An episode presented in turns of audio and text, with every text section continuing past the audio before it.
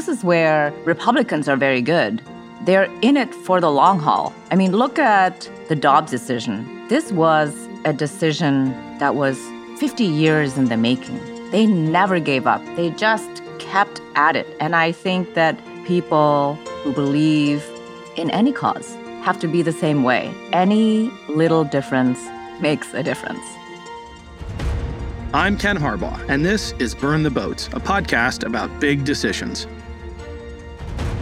My guest today is Mila Atmos. Mila is the host of Future Hindsight, a podcast about civic engagement that gives listeners action items so that they can better participate in our democracy. Mila, welcome to Burn the Boats.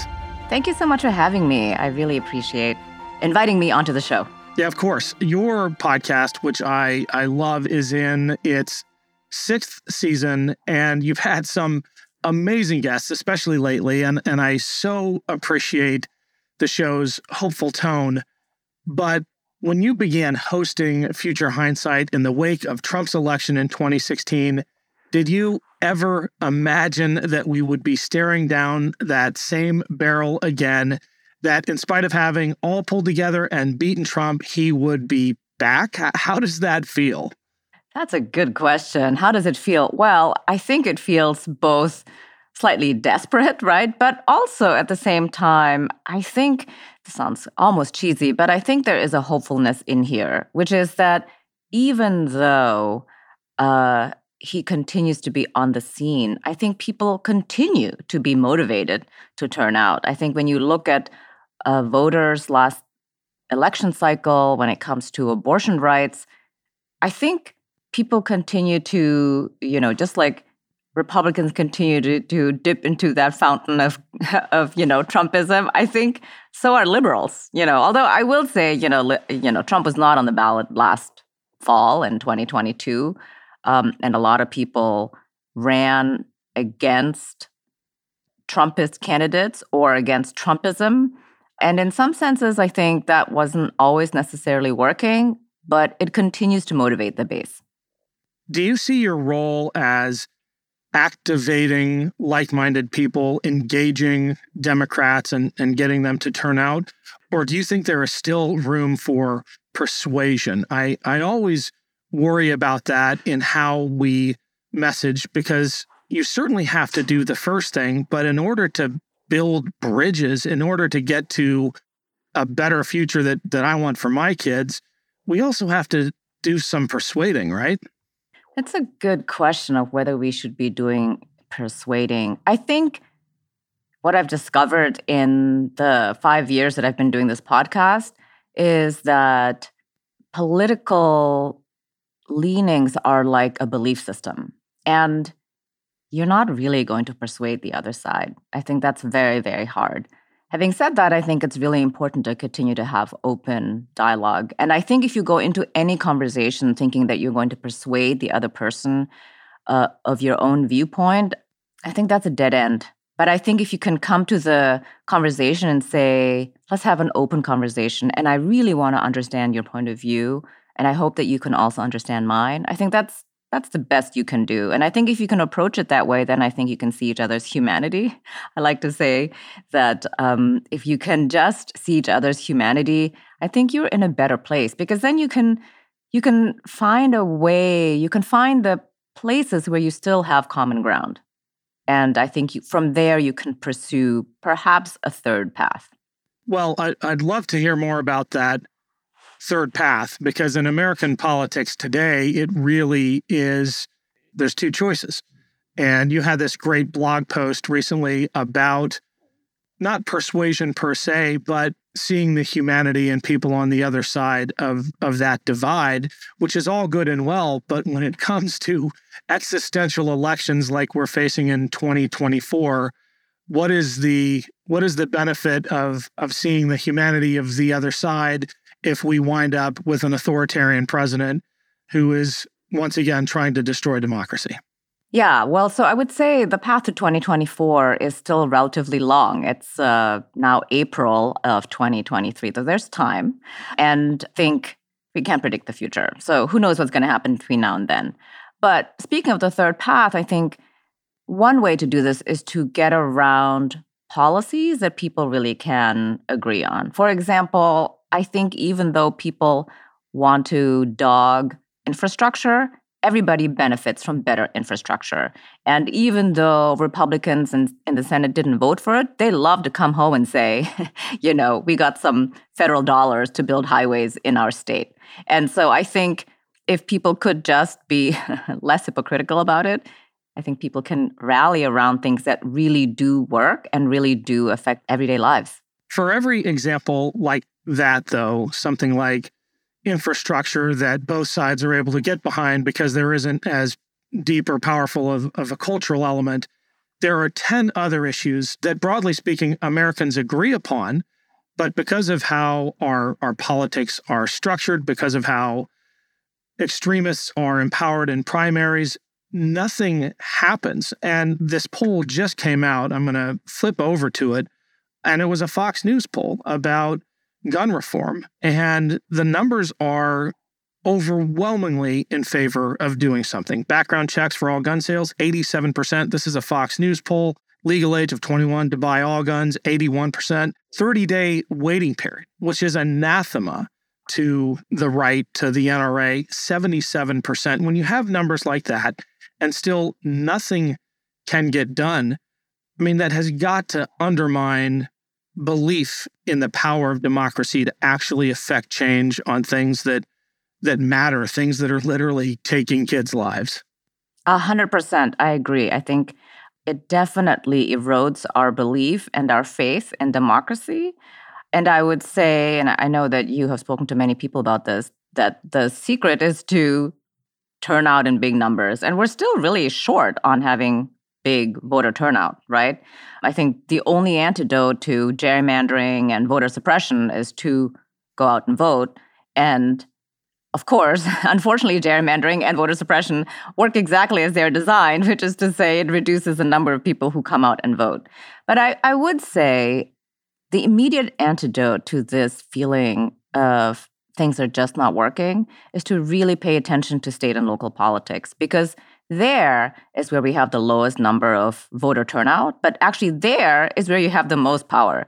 If you know you, you everywhere in every election cycle in recent past, you hear news of people winning elections by 18 votes or 112 votes or something really tiny. And if you were to think about that and say, wait, I have at least three friends that I can compel to go out and vote. And if we just do a little bit of a voting circle, we could make a difference. You know, I had Daniel Squadron on the show on Future Hindsight.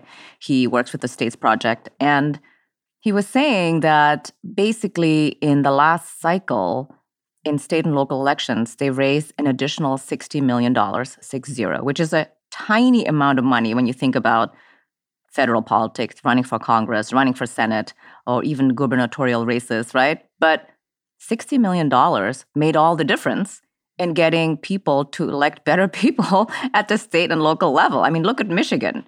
That was one of the states that they worked in. And now that's a trifecta for the Democrats, right? And the thing is that I think at this point, whatever your political persuasion may be, I think people have to point to the policy successes of administrations that really delivered for the people. You describe that as voting close to home. Uh, I love that phrase. And we're seeing the power of that. We just saw it recently in, in South Carolina, and I believe it was Nebraska, where they turned back these draconian anti-abortion proposals in their in their state legislatures.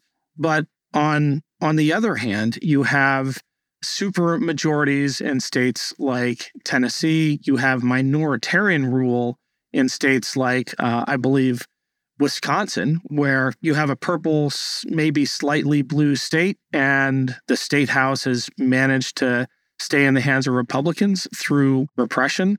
Do you really believe that massive? Uh, my, my fear with counting on massive turnout is that you have overwhelming numbers of supporters for your handful of Democratic representatives, but you still have a red legislature. I, mean, I see that in Tennessee's future, right? You have the Tennessee three who are going to be going back as long as they want to because they have established themselves as voices for their constituents, for the whole country, really. But the Tennessee Republicans just don't care. They just don't care because of how the system is set up.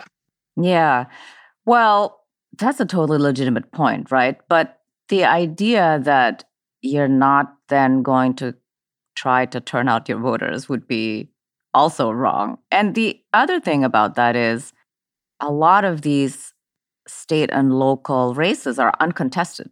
And that happens in, in both states that are overwhelmingly blue or red, let's say. You know, there are lots of places in New York, for example, that are uncontested, only a Democrat runs, depending on where, where in New York, of course. if you're in upstate New York, then only a Republican runs and there's no Democrat. And I think that's really bad for democracy. You know, I think if you don't have both parties running for any given seat, it's really not a contest. And I think that probably happens in Tennessee. I mean, I haven't looked at uh, at all of their races, but I would be surprised if there is a Democrat running for every race that's up for state and local legislature.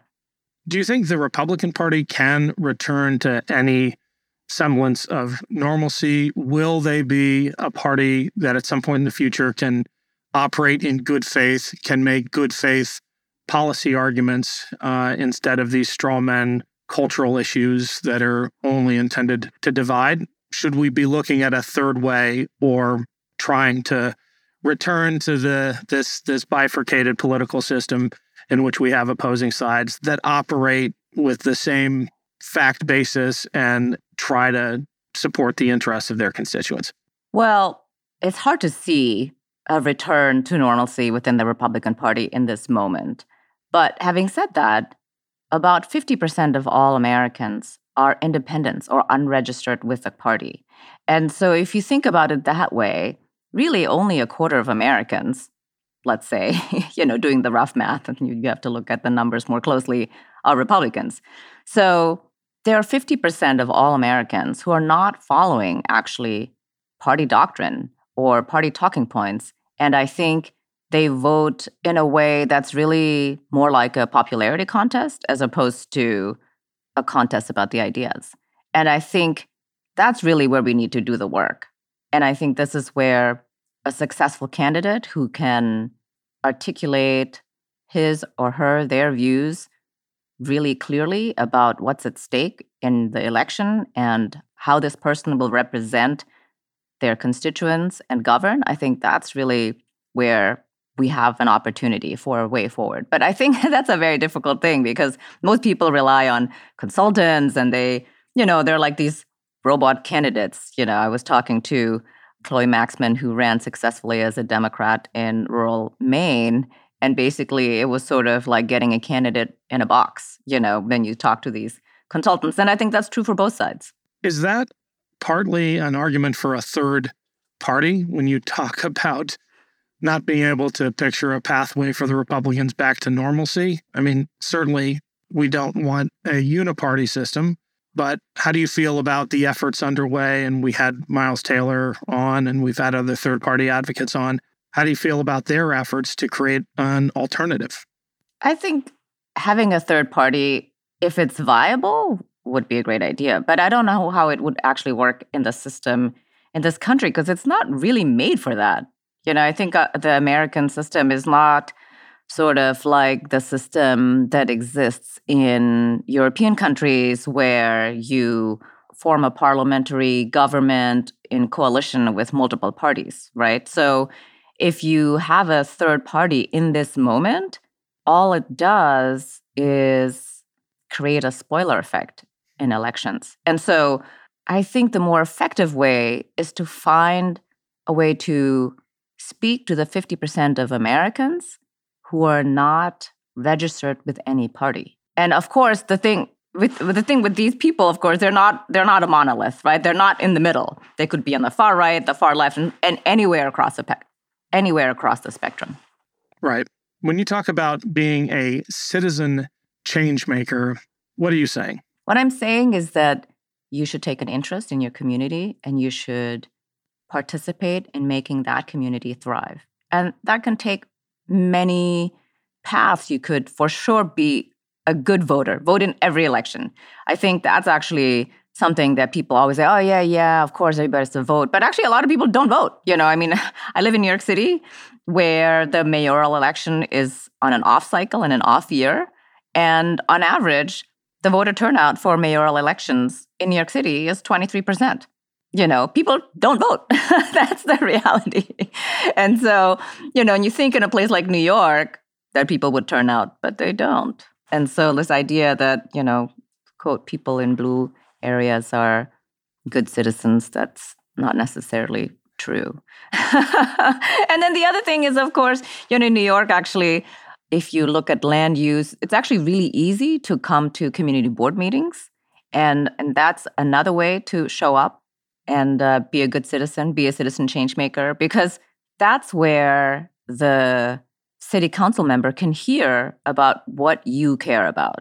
And these things happen all the time, but people don't avail themselves of this opportunity. In fairness, sometimes it's, you know, 7 p.m., and that's when you are feeding your children or giving them baths. And so it's not always convenient, but it, but it is available.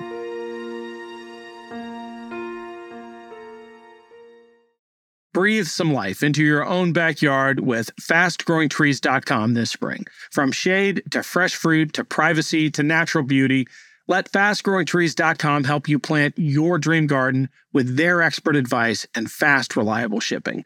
FastGrowingTrees.com's plant experts curate thousands of easy to grow plant, shrub, and tree varieties for your unique climate.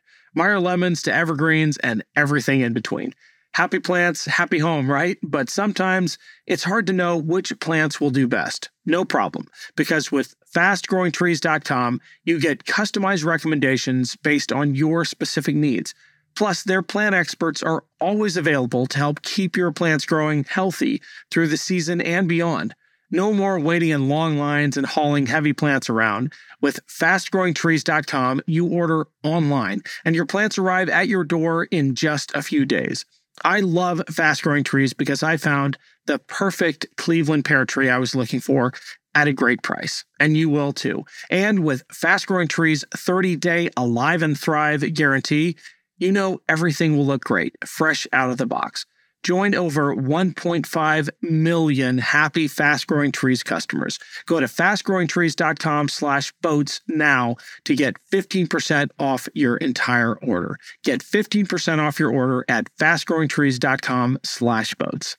When I was growing up, breakfast cereal was one of the best parts of being a kid. But as I got older, I had to watch out for sugar and empty carbs.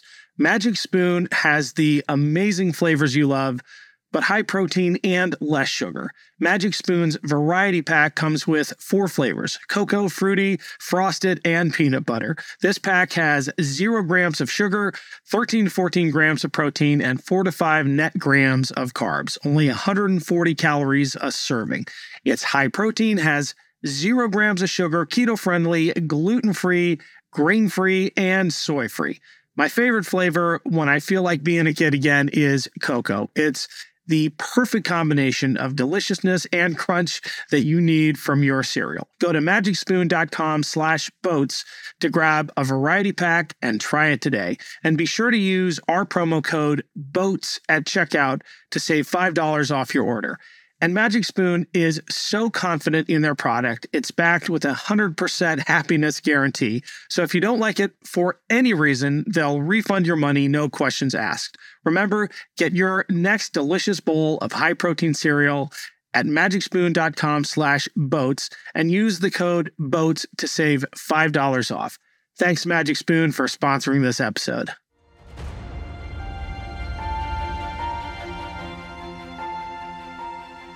I spent some time uh, going to school in Australia where they have mandatory voting, and I don't think that would work for a variety of reasons in in this country. But uh, how?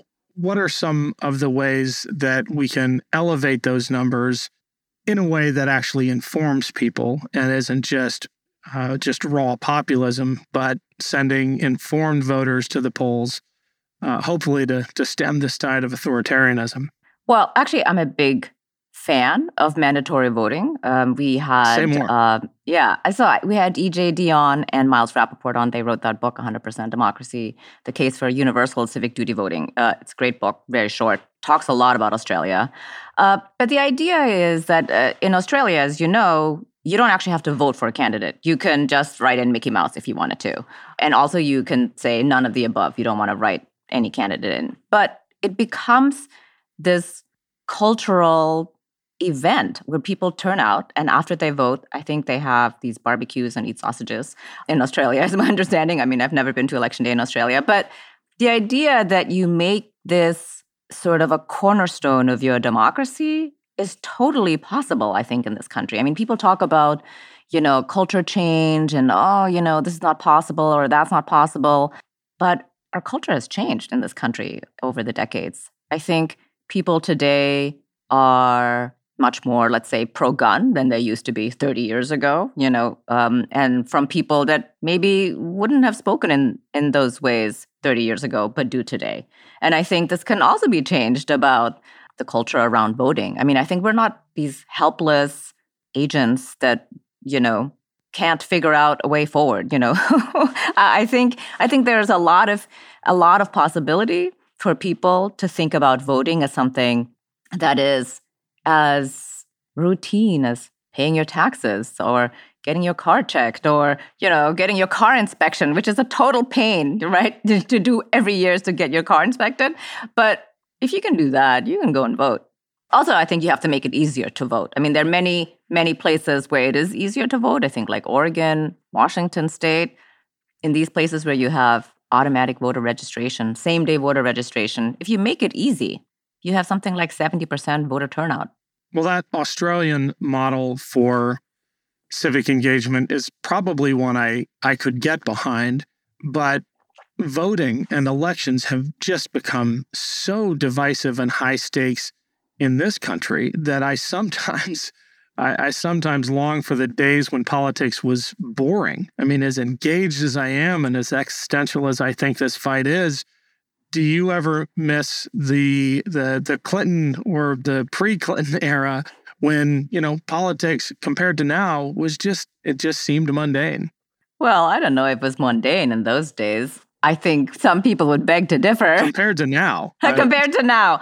Well, I think it depends on who you were in those days. I would yeah. say that politics uh, anywhere, but especially in this country, is always high stakes. And I think what a lot of people miss is that whatever happens in the United States is followed around the world and that there is fallout everywhere from what happens here. And so I think if you think of yourself as somebody who can be a high stakes participant in politics, you know, that your voice really matters, I think you would approach your choices in a way that makes you feel more empowered. And that sounds almost how can I say? It sounds almost like I'm I'm encouraging you to think that you have more power than you have. But I think a lot of people think that they don't have enough power. A lot of people think, oh, I voted and still there's this silly outcome. Why is that still not happening? Well, it's because only 23% of New Yorkers voted, for example, in the mayoral election. You know, one of my favorite anecdotes that I like to tell is that I love to ask yellow cab drivers if they voted for mayor. And nine out of 10 times, they will say no. And then also at the same time, they'll tell me, but I voted for Biden. And it's like, that's great. You voted for Biden, but you really should have voted for mayor because you, as a cab driver, it makes a huge difference for you. But they don't understand that. They don't know yes. that it makes a difference to them, you know, close, voting close to home.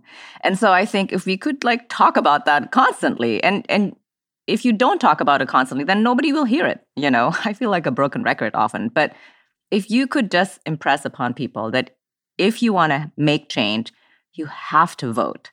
That's the beginning. And if you don't win this time, there's another time. And I think this is where Republicans are very good. They're in it for the long haul. I mean, look at the Dobbs decision. This was a decision that was 50 years in the making. They never gave up, they just kept at it. And I think that people who believe in any cause have to be the same way. Any little difference makes a difference. Any little thing is good enough. and is important in the big scheme of things. What role does anger play? Uh, one of the hallmarks of your show is just how level headed your conversations with guests are. But there's this Augustinian quote that anger is the first step to courage. And when I see real, especially sudden change happening, it often seems to be the result of angry people having experienced too much. You see the moms demand action uh, movements in state houses now across the country. I wonder if there's a way to tap into that peacefully, of course, but to channel it for change. Uh, and I'm I'm asking you because that is that is very off brand for your show. Well, yes, that's a good question. Well, I am a big believer in using anger as a motivator, actually. But I'm not an angry person on the show. I feel like that doesn't work very well. but I agree. I think when you've had enough, that's when you step up and say, you know what? I just can't take it anymore. Why do people think I'm just going to take this lying down? And I think when it comes to the Dobbs decision, I think a lot of women are angry. In fact, a lot of men are angry because abortion rights works for everyone. You know, I had a conversation uh, recently with two men. I was at a lunch with, you know, their wives and their sons, etc. So it was like a family lunch. And we were talking about abortion rights. And they did not understand that this would also prevent miscarriage care. And so they said, oh, but there's an exception for that. And I said, no, there isn't. You know, you have to basically wait until you have sepsis and one of the men, he just said, What? But then, by then, you're at death's door. And I said, Yes, exactly. This is what we're talking about. And I think when you're not really having these conversations in private rooms because it's just in the news, it's just one more thing, it's so annoying, you know, you don't want to talk about that. I'm too busy for this, whatever, whatever. That's when you don't have this opportunity to say, listen, this is incredibly extreme.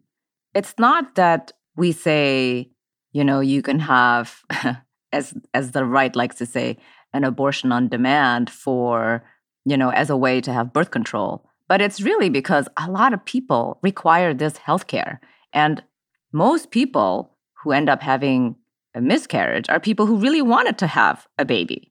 And then they need to get abortion care as a result in order to stay healthy. You said, with respect to the Dobbs decision, that Republicans are in it for the long haul. And I understand that perspective retrospectively, looking at their 50 year campaign to end Roe v. Wade. But on the other hand, they've had 50 years to plan for this moment, and their plan is falling apart.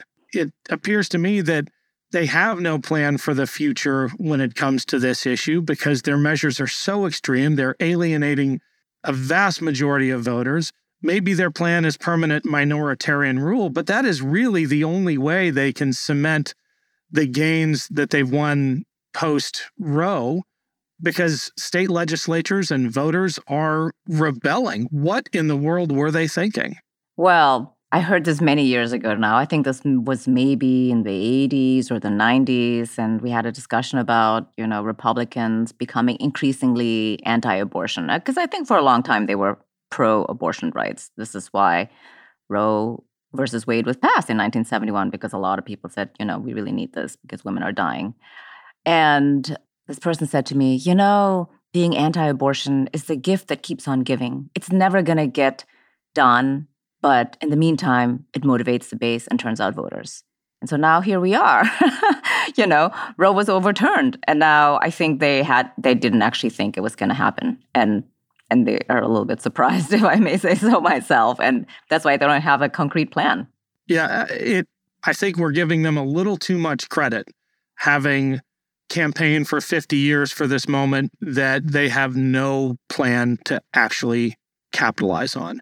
And I can't think of a better indicator of the intellectual hollowness of the right today and the GOP in particular. Well, I would say I agree with you, of course, that they wanted to win this forever and that their plan has always been to control women basically and to control you know one subset of the population but i would say oh, let me rephrase that. It's actually it's more like this. You know they believe in the patriarchy and that it's top down and at the top of the patriarchy it's white men. And they determine who gets to do what.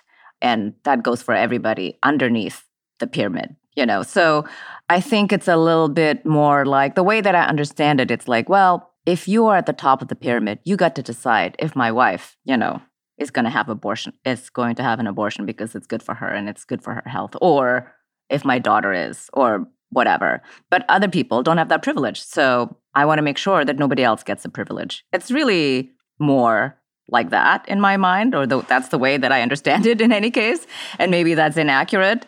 But if you look at the current trends i think that's really what they want. They want you know one specific class of people to be at the top and then for everybody else to be underneath them in whatever shape or form and that could be uh, in a serving class or you know just to people i mean if you look at these laws that allow young teenagers to work i just think what's happening who do they think is going to do these jobs and i mean we know this of course it's going to be poor people and poor people are primarily people of color. But of course, there are also lots of white people in rural areas who are going to have to do the same thing. And I think there's this um, deep misunderstanding across the board that what hurts other people hurts us too. What's truly scary is that they are enacting that vision in parts of the country. And in spite of the massive pushback, especially in, in urban areas, this vision is actually being cemented in large swaths of the country. You had a guest on your show recently who was talking about the the slow civil war. And I'm growing increasingly afraid that we are dividing in such a way that our, our values are being geographically organized. And you have parts of the country in which Democrats are going to be afraid to go to and certainly their rights will be impinged upon if they if they go there. I mean, my daughter is graduating from high school this year, and I can't tell you how many of her classmates are thinking about colleges based on the rights they will have in that state. I don't think that's something that we have thought about for a long time in this country. It certainly happened in the past, but you have to go back to a time in American history that is really terrifying. And the fact that we're at the doorstep of that again is alarming. Well, I would argue, as my guest did about the Civil War, that we are already in these terrifying times, that we are not at the doorstep. We're, we're in it, you know, because these skirmishes between far right groups and uh, Antifa, they happen like every weekend, you know, and the fact that we have mass shootings that are politically motivated are also at an unprecedented number. You know, not just politic, not just personal vengeance. You know, not not the uh, the post office, uh, the yes, the post office employee who got fired.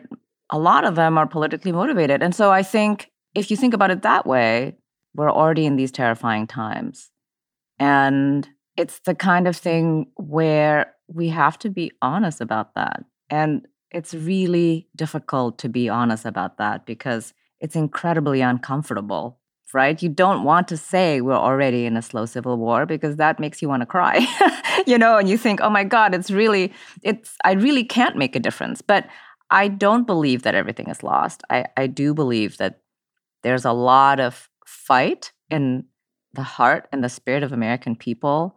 I think we need to as everyday people, as politicians, speak plainly about the stakes because I think people are afraid to do that. You know, when we when we think about wanting to be politically correct or in today's term to be quote woke, which I don't even fully know what that means, but in my mind, I, I, I substitute political correctness for wokeness, let's say, and that's maybe the closest the closest uh, approximation. But I would say that if you're mealy mouthed about what you believe in, then nobody understands what you're saying. And then nobody understands the stakes. And I think you need to make that plain. And only then can we have the opportunity to get people excited. You know, this idea that you're sort of like a middle of the road candidate and you know, you're, quote, more reasonable than the other candidate. Well, nobody cares. you know, that's not going to get people excited to go out and vote for you. And it doesn't fit the times either, as deep into this crisis as we are. What gives you the most hope, not just going into 2024, but looking at the road beyond? What gives me the most hope is that there are so many people who have dedicated their lives to making their immediate circle better. You know, in the work that I've done in the last five years and interviewing people who are civically engaged, I am always so heartened by the dedication of the people that I interview and the people that they work with. And the people that they engage, everyday people, you know, especially when you talk to people who are engaged and turning out the vote, whether that's volunteering for candidates or working as a poll worker or just, you know, standing on the side of the road to get you to find out what's happening with the candidate. You know, uh, my older son was uh, volunteering for the one of the district attorney candidates in Manhattan and he literally stood next to subway stations and talked to people about the candidates that were on the ballot. And of course, he volunteered for one. But what he found is that he talked to a lot of people who didn't even know who was on the ballot, who didn't know what the difference was, who didn't know when election day was, because the primary, you know, was in June. And so he was right around June, always out there in order to make sure that his candidate was going to be on the ballot. But I think when you hear that, that people are willing to have these conversations with strangers, I think that's incredibly hopeful. Yeah, me too. And I'm so glad to hear that your son is out there. This is an incredibly unfair burden to put on a whole generation, but I think uh, that Gen Z cohort is going to save us. Yeah, I hope they will. But, you know, I think everybody in this country is paying attention actually to the politics. And that's one of the reasons it feels so divisive because so many people are in it. Well, Mila, it's been wonderful having you. Thank you so much for joining us today. Thank you so much for having me. Thanks to Mila for joining me. Make sure to check out her podcast, Future Hindsight. The link is in the show description. Thanks for listening to Burn the Boats. If you have any feedback, please email the team at kharbaugh at evergreenpodcasts.com. We're always looking to improve the show. For updates and more, follow us on Twitter at team underscore Harbaugh. And if you enjoyed this episode, don't forget to rate and review. Burn the Boats is a production of Evergreen Podcasts. Our producer is Declan Roars, and Sean Rule is our audio engineer. Special thanks to Evergreen executive producers Joan Andrews, Michael DeAloia, and David Moss. I'm Ken Harbaugh, and this is Burn the Boats, a podcast about big decisions.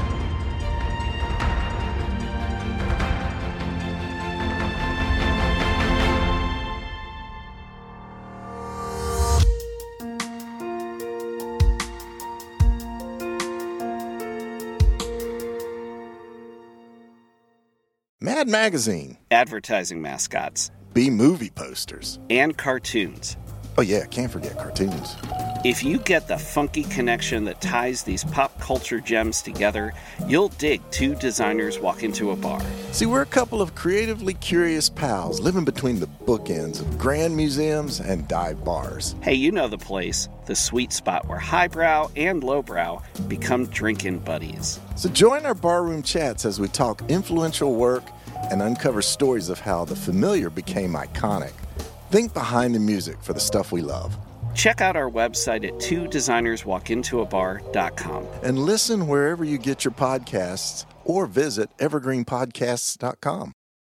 This podcast was produced with the support of the Ohio Motion Picture Tax Credit and in partnership with the Ohio Development Services Agency.